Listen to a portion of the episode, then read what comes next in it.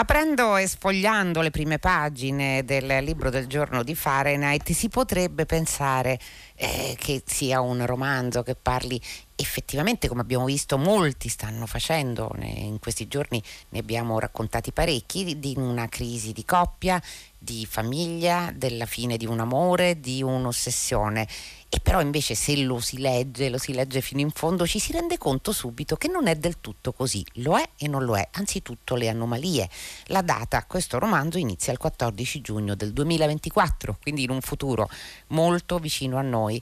Questo romanzo comincia con una famiglia, madre, padre, due bambine, eh, che celebrano il rito della buonanotte. I genitori leggono a due voci un romanzo alle loro figlie, Ifigenia e Veronica. I genitori si chiamano Gemma e Michele, ma Gemma, mentre legge delle pagine del fantasma di Canterville di Oscar Wilde, inizia a introdurre delle variazioni e attraverso quella lettura fa ben comprendere a suo marito che sta per lasciarlo e che anzi è meglio che già da quella sera dorma altrove ma non è l'unica anomalia del linguaribile che esce per Marcos in Marcos e che ha scritto Tommaso Soldini. Buon pomeriggio e benvenuto.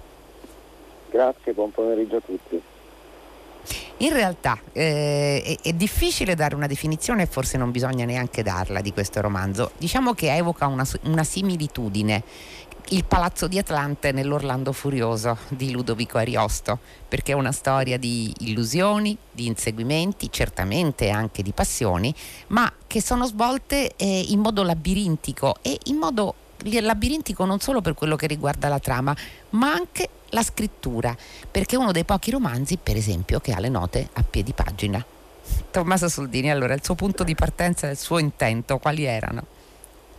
Ma allora, eh, prima di tutto grazie per, questa, diciamo, per questo accenno a, ad Ariosto e, al, e al, al, labirinto, in particolare al secondo palazzo di Atlante, no? che eh, sì diventa addirittura, diventa addirittura, un rimando scoperto nella seconda parte del, del, romanzo, nell'ultima parte del romanzo, e che è uno dei, dei luoghi letterari da cui sicuramente ho, ho preso piede, insomma, ho cominciato a pensare, a pensare questa scrittura.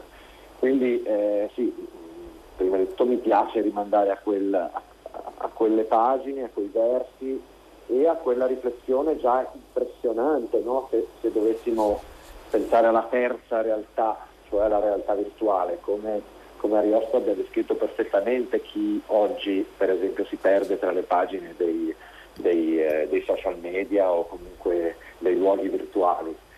Eh, com- come occasione forse di provarsi e che alla fine diventa più che un'occasione diventa un luogo dove rifugiarsi e, o peggio ancora un luogo in cui scomparire insomma, o, o, o, credere di esistere. Quindi questa direi che è una delle, delle direzioni che ho preso. Un secondo autore che è impossibile non citare quando, quando si fa riferimento in particolare alle note a piedi pagina, in Italia sarebbe Gatta, no? Già.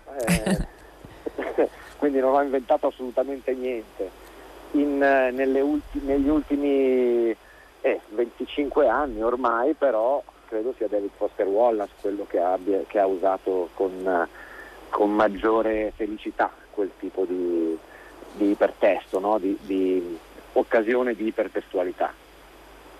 È vero, è, è, ipertestualità è la parola giusta. Devo dire che lei lo fa con con, una, con, con notevole grazia eh, Tommaso Soldini perché questa, eh, questo ipertesto, chiamiamolo così, che permette di saltare da una parte all'altra, non sempre evidentemente, in alcuni punti dove è necessario, eh, per chiarire il pensiero di un personaggio, per definirne in poche righe eh, la storia o le attitudini, insomma per dare le precisazioni che in altri tempi si sarebbero messe in una parentesi probabilmente, cioè è qualcosa che va a costituire un ennesimo, eh, un'ennesima diramazione del labirinto, perché questo è un romanzo labirinto autentico dal punto di vista fisico ed emotivo perché quando insomma, Gemma lascia Michele lui non capisce bene perché eh, però si adegua come, come si suol dire.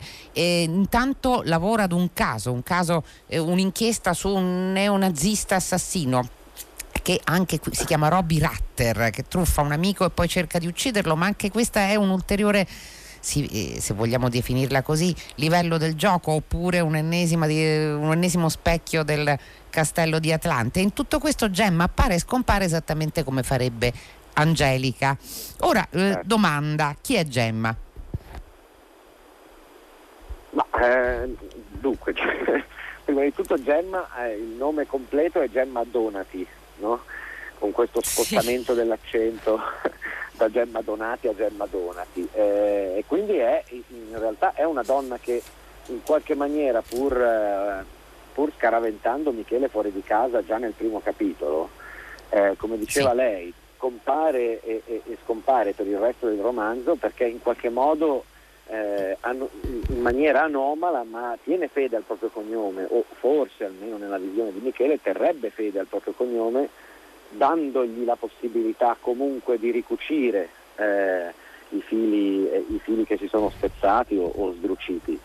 Quindi è una donna che credo da, in questo romanzo esca, ma me lo confermi lei, io l'ho scritto, non posso dire certe cose, come una figura forte, eh, sì. una figura che, che diciamo così, non ha più intenzione di, di, di, di condurre una, un'esistenza priva di colore e che però non, eh, non, non, rinuncia, in fondo è inguaribile, lei, lei stessa come dice il titolo, no? è, è, inguaribilmente, anche se in maniera non, non, consueta, legata ad una storia d'amore. Ecco, io la definirei così, con delle, delle venature di mistero, giustamente.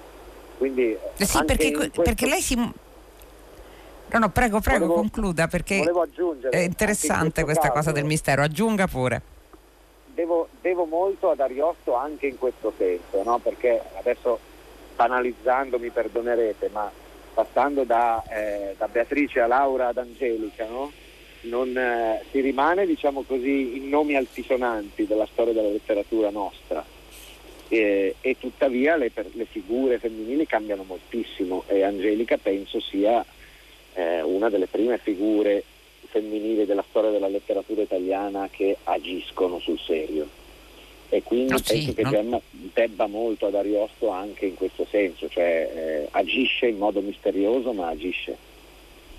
Agisce e, e si fa inseguire per l'appunto come Angelica che sceglie eh, come lei diceva Tommaso Soldini, non solo sceglie a chi dare il suo amore, ma anche sceglie la via della fuga ed è bravissima nell'arte della fuga, eh, della fuga, aiutata o meno dagli oggetti magici. Gemma è un po' così, il suo oggetto magico, se vogliamo chiamarlo tale, è un cappello rosso che Michele, che Michele, le aveva regalato e che è anche il modo in cui si fa vedere durante queste sue fughe che la portano, che so, davanti a un locale per eh, scambisti, eh, ma non solo, perché eh, questo in realtà, quando io parlavo della difficoltà di definire, della felice difficoltà di definire questo romanzo, eh, contiene molte cose, cioè contiene il gioco, contiene l- la storia d'amore, contiene l'indagine, contiene il mystery anche in un certo senso, cioè contiene tutti gli elementi che noi siamo abituati ad attribuire a un testo e, e che soltanto... Eh, gioca con tutti questi elementi. È un romanzo in realtà molto serio, ma anche Tommaso Soldini molto giocoso, mi sembra, in senso ariostesco probabilmente. Eh, io la ringrazio perché, perché sì, penso, diciamo, è chiaro che se uno avesse in mente, eh, mi pare fosse Umberto Eco no? a dire che un grande romanzo deve essere, eh, deve essere mh, eh, sintetizzabile in una frase, no? forse io non ce la farei. e, quindi, e eh, non sarebbe un po' difficile in questo in verità. esatto però eh, la parola gioco io penso che sia sì, eh, alla base del, del, mio desiderio anche di mettermi lì in uno studio da solo per mesi a pensare un romanzo, no? se, uno non, se, uno non, avesse questo, eh, questo ausilio del gioco, quindi della lingua come materia anche che può essere usata in mille modi, e andare a formare mille storie che poi in fondo si, si, si riconciliano nel desiderio, no? nella, parola, nella, parola, desiderio, nella parola amore, che chiaro in questo caso parla di una storia d'amore tra due persone, ma, ma poi facilmente può diventare anche, spero, specchio di qualcos'altro, cioè di qualsiasi forma di amore che, che dà o non dà il, il, il, senso del nostro esserci e, e provare a fare eh, il nostro mestiere no? in qualche modo che, che tutto sommato è vivere, ecco, per, per, usare una parola facile. Però sì, io ho cercato da Ariosto di, anche di e anche da David Foster Wallace penso, di, eh, di rubare il desiderio di usare la lingua come davvero costruzione di mondi alternativi. Ecco, un'altra cosa che Ariosto diceva straordinaria secondo me, guardate che state leggendo l'Orlando Furioso, l'Orlando Furioso è un poema e non è la realtà. Eh, oh, questo è un punto importantissimo. Allora, non è la realtà perché in realtà in tutto, in tutto il romanzo c'è come uno spostamento del piano di realtà, eh, forse fra i, fra i, tanti personaggi ariosteschi che entrano qui ma vengono come evocati c'è Astolfo, eh, Astolfo che è capace non soltanto di eh, cavalcare un cavallo alato, insomma un ippogrifo, senza stupirsene più di tanto ma senza quasi batter ciglio se ne va. per ore. No, io ascolterei lei. Più importante secondo me. Astolfo. Ma davvero? Beh, Astolfo è quello che, che, va sulla Luna senza batter ciglio, cioè, parliamone. Sì, Astolfo è l'uomo senza qualità, secondo me, no? Cioè lui va sulla Luna, eh sì. compie alcune delle cose più meravigliose e non se ne rende conto. È vero. Ecco, questo per me è, è, diciamo, è il Michele eh, della contemporaneità, no? è, perché io l'ho chiamato Michele, adesso mi perdonerete di nuovo con, perché è un po' ambiziosa forse la faccenda, ma Michele eh, si chiama un po' come Michele Ardengo, no? E, e Michele sì. Ardengo non riesce, non riesce, a caricare la pistola e a uccidere il suo nemico. E uno dei miei crucci da una vita è proprio capire perché Michele Ardengo non ha caricato quella pistola, perché non abbia avuto il coraggio, la determinazione per, per sparare a questo Leo Merumeci, tra l'altro è un nome che torna nel, nel romanzo alla fine eh, e quindi no, poi nella, nella lettura diciamo, più intellettuale come mai l'intellettuale non abbia affermato il fascismo, no? per, per, per, dirla in termini altisonanti. Certo. Ecco, io non, non, eh, non, sono in grado di osare o di sperare che oggi l'intellettuale possa cambiare la vita e allora mi sono trovato nella figura di Astolfo, che magari non è cosciente ma qualcosa fa. Mi sembra un passo avanti solo... rispetto... Ah sì, certo, perché comunque compie un gesto di utilità per gli altri, forse non lo capisce, però insomma lo fa. No, ma c'è un'altra sì. cosa che forse, forse l'intellettuale fa, eh, torniamo al secondo palazzo di Atlante, perché in realtà fa la stessa cosa e lei lo fa in questo romanzo, no? Cioè mostra nel, nel, Palazzo di Atlante sì, chi entrava, lo ricordiamo, era convinto di vedere l'oggetto del suo desiderio, poi non era così perché questo riappariva in fondo ai corridoi, quindi eh, ci, questo inseguimento non, non, finiva mai per forza di cose perché era un gioco di illusioni. E anche qui appaiono, per esempio mi colpisce che in questo romanzo appaiano tanti romanzi, comincia col fantasma di Canterville, però poi a un certo punto ci imbattiamo in Shining Mm. Eh, c'è Alice nel Paese delle Meraviglie, ha molto, ecco, che, che aleggia anche moltissimo, però può che ne so, ci si può imbattere anche in una citazione da chi ha incastrato Roger Rabbit, per dirsi. cioè è un rimando continuo di mondi, ecco che lei compie sempre raccontando questo lungo inseguimento eh, di Michele nei confronti di Gemma e, e, contemporaneamente la sua inchiesta parallela su Robbie Ratter che è, è, una, eh, diciamo, è uno dei livelli del gioco verrebbe da dire certo quindi chi ha incastrato Roger Ra- eh, Rabbit eh, rimandano eh sì. per suono anche a Roger Rabbit e infatti il suo soprannome è il coniglio bianco che è un, un, diciamo, una figura che unisce una serie di testi no? dall'Alice del Paese delle Meraviglie eh, a chi ha incastrato Roger ah. Rabbit perché è un coniglio bianco a, direi, a Matrix a Matrix esatto sì. Ma, eh, guardi, eh, io non, non so più cosa dire lei ha già capito tu più di me ma no, è che l'ho letto.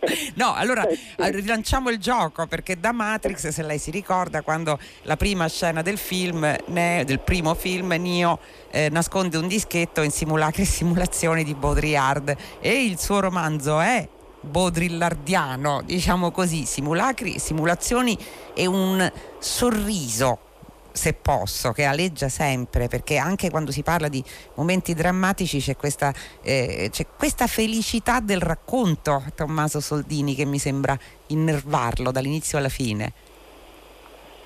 Eh, io ho cercato di fare questa cosa, in fondo è una, è una storia anche per certi versi drammatica, no?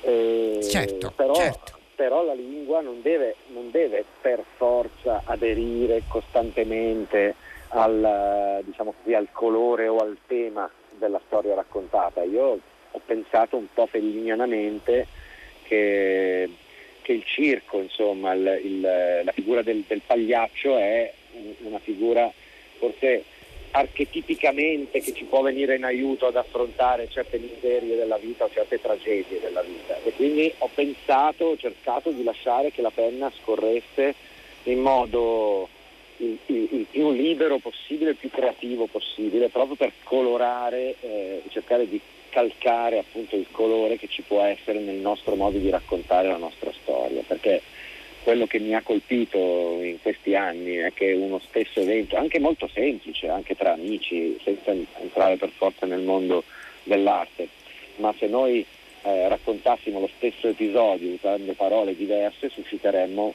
emozioni molto diverse in chi ci ascolta. No? E quindi la scelta certo. delle parole a maggior ragione può diventare eh, straordinariamente efficace nel nel confondere, nel, nello spiegare, ma sempre nel cercare la verità. Ecco, penso che se l'obiettivo sia quello, cercare la verità, non per forza la parola semplice, la parola limata, la parola eh, scarna sia la strada giusta. Insomma, sono anche un po' stanco di sentire che è quella l'unica strada possibile. Il realismo e la lima e la parola scarna. Credo che grandi... E ha ragione. Ha ragione, eh, Tommaso Soldini. Senta, me la togli una curiosità. Eh, me la togli una curiosità, poi la lascio finire, anche, anche, perché fra poco finiremo anche noi, però eh, ci tenevo a chiederglielo, perché fra quattro anni? Perché questo si svolge, tutto questo si svolge nel 2024? Allora, diciamo, do una risposta, eh, do una risposta formale, eh, perché purtroppo sì. la, la, risposta informale sarebbe terribile, non, non, sono ancora pronto. Però la risposta Va formale bene. è questa. Mi, mi, ha sempre molto affascinato l'idea appunto della scrittura come costruzione di mondi, no? E quindi eh, l'idea anche di spostare l'orologio come si vuole, andando a vedere cosa questo susciti. Eh, e quindi spostare di quattro anni l'orologio in avanti significa in qualche maniera fare i conti con quello che eh, potrebbe accadere sul serio, che in nuce già esiste e che potrebbe accadere, senza entrare, e questo mi interessava molto, nella logica classica della distopia, cioè quindi non volevo scrivere un romanzo certo. fantascientifico, eccetera, no? non volevo fare 1984 di turno, anche perché, non so se sia d'accordo, ma spesso quei romanzi hanno una parte molto, cioè hanno un'architettura molto precisa nella prima parte e dopo a me hanno sempre un po' deluso nella, nella, eh, nell'evoluzione diciamo così più romanzesca. 1984, il mondo nuovo, sono stupendi quando pensano alla società, poi però la storia io l'ho letta con meno interesse perché la percezione sta già nell'architettura. Ecco, ma allora scriva... Che... No, no, finisca pure. No, no, finisca pure anche perché la sigla incalza. Anni, di quattro mm. anni invece mi dava la possibilità di eh, cogliere solo alcuni aspetti cruciali, come quello del, del locale per scambisti, che eh, diventa diciamo così, un luogo che già esiste ma che potrebbe mettere sotto pressione il, il nostro modo di percepirci. No? Quindi, è chiarissimo. Allora, ecco. Scriva, scriva, presto un altro romanzo così poi parliamo di Philip Dick a proposito del grazie Tommaso Soldini linguaribile uscito per Marcos y Marcos libro del giorno di Fahrenheit grazie davvero. Fahrenheit si chiude si chiude subito con i saluti della redazione ovvero Giosuè Calacciura Michele De Mieri Lea Gemmato Clementina Palladini Daniela Pirasto Laura Zanacchi Benedetta Annibali in regia Susanna Tartaro che cura il programma Gabriele Cioni alla console. La linea va a Luca Damiani per 6 gradi Fahrenheit torna lunedì alle 15 su Radio Te e fino a quel momento, come sempre, felice serata a tutti voi da Loredana Lipperini.